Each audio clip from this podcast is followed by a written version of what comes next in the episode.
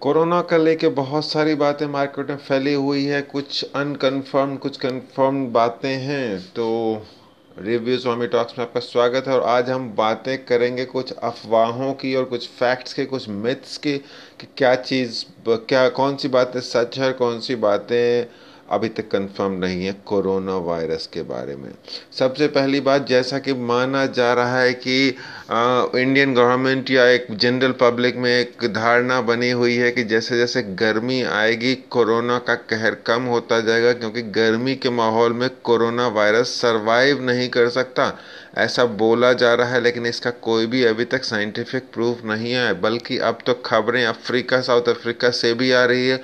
वहाँ भी corona virus पहुँच चुका है तो इंडिया में कभी भी वहाँ से ज़्यादा गर्मी नहीं पड़ेगी, इसीलिए प्रिवेंटिव मेजर या प्रोटेक्टिव मेजर्स लेना सबसे ज़्यादा इंपॉर्टेंट है। गर्मी के भरोसे ना रहें। अगर आप किसी भी एरिया में ट्रैवल कर रहे हो, चाहे वहाँ पर सर्दी हो या गर्मी हो, कोरोना से प्रोटेक्शन ज़रूरी है और उसके जो भी तरीके हैं, हमेशा हाथ धोना, सफ़ाई मेंटेन करते रहना, आँख, नाक, कान, इन सबको नहीं छूना, ये आपको मेंटेन करना ही करना है, चाहे टेम्परेचर कितना भी कम हो।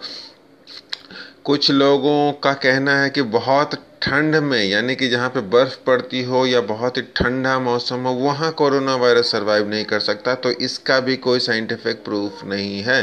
एक्चुअली ठंड में अगर नहीं सर्वाइव कर पाता तो चाइना में ये फैलता ही नहीं। लेकिन आप उस भरोसे बिल्कुल ना रहे, जैसा कि मैंने कहा कि आपको प्रिवेंटिव मेजर्स तो लेना ही लेना है प्रोटेक्ट करने के लिए आपको हाथ धोना है और अल्कोहल बेस्ड हैंड रब या वही सैनिटाइज़र अगर मिल जाए तो काफ़ी इफ़ेक्टिव है, लेकिन सबसे अच्छा होता है कि साबुन से हाथ धोएँ अच्छी तरह से और आँख, नाक, कान या फेस को ना छुएँ। ये हुई दूसरी बात। तीसरी बात, लोगों का कहना है कि मच्छर से फैल सकता है। इसकी भी अभी तक कोई कंफर्मेशन नहीं आई है कि मच्छर से कोरोना वायरस फैलेगा क्योंकि एक रेस्पिरेटरी डिज़ीज़ है और जो हम छींकते हैं उससे जो ड्रॉपलेट्स निकलते हैं वो ड्रॉपलेट्स हमारे अंदर जाता है आ, किसी सरफेस के माध्यम से। नॉर्मली वही टच करते हैं हम हाथ से किसी चीज़ को उसके बाद वो हमारे बॉडी में प्रवेश करता है।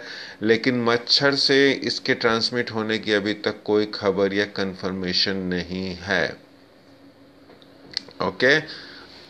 उसके बाद, चौथी बात है कि चिकन खाने से या मटन खाने से कोरोना वायरस फैलेगा। ऑफ़ कोर्स पूरे देश से खबर आ रही है कि लोगों ने चिकन या नॉन वेज खाना बंद कर दिया है। ये सोच के कि चिकन या मटन खाने से कोरोना वायरस फैल सकता है। देखिए, अभी तक इसकी कोई खबर नहीं है। हांगकांग इन सब जगहों से एक केस आया था कि डॉग के थ्रू पेट के थ्रू फैला है, लेकिन वो भी कंफर्म नहीं है। और अभी तक कोई ऐसा केस नहीं आया है जिसमें बताया गया हो कि वो चिकन खाने से फैला हो या मटन खाने से फैला हो। ऑफ़ कोर्स चमगादड़ और सांप के मीट खाने से फैलने की बात आ रही है, लेकिन वो चाइना में उसका जो कुकिंग मेथड है सेमी कुकड या रॉ फॉर्म में खाते हैं, उसमें खाने से फैलने के चांस हो सकते हैं, लेकिन इंडिया में इन जनरल चिकन मीट या किसी भी चीज़ को बहुत ज़्यादा कुक करके खाते हैं तो उसमें कोरोना वायरस के फैलने के चांस बहुत ही कम है और अभी तक कोई भी ऐसा केस नहीं आया है कि चिकन से फैला हो। लेकिन इसका मतलब ये भी नहीं है कि अगर आप चिकन नहीं खा रहे हैं तो आपको कोरोना वायरस नहीं हो सकता। ऐसा सोचना बिल्कुल ही गलत है कि हम चिकन या मीट नहीं खा रहे हैं तो कोरोना वायरस नहीं हो सकता। जैसा कि मैंने बताया कि जो छींकते हैं, उस ड्रॉपलेट्स के जाने से होता है, उसका वेजिटेरियन या नॉन वेज खाने से कोई मतलब नहीं है। तीसरी बात सॉरी अगली बात कुछ लोगों का कहना है अल्कोहल लेने से कोरोना वायरस ख़त्म हो सकता है। देखिए, ये माना जाता है कि अल्कोहल जो है, बहुत सारे वायरस बैक्टीरिया को ख़त्म करता है, लेकिन इसका ये मतलब नहीं है कि आप अल्कोहल लेना शुरू कर दें। ऑफ़ कोर्स अल्कोहल एक लिमिटेड मात्रा में लेने से एक रेजिस्टेंस बनती है, और ये वायरस जल्दी प्रवेश नहीं करता है। लेकिन इसका मतलब ये नहीं कि एज ए सिक्योरिटी या एज ए सेफ्टी मेजर आप अल्कोहल लेना शुरू कर दें। मैं सब बिल्कुल भी रिकमेंड नहीं करूँगा। और ऐसा भी नहीं है कि अगर आदमी अल्कोहल लेता है तो उससे बिल्कुल भी नहीं हो सकता।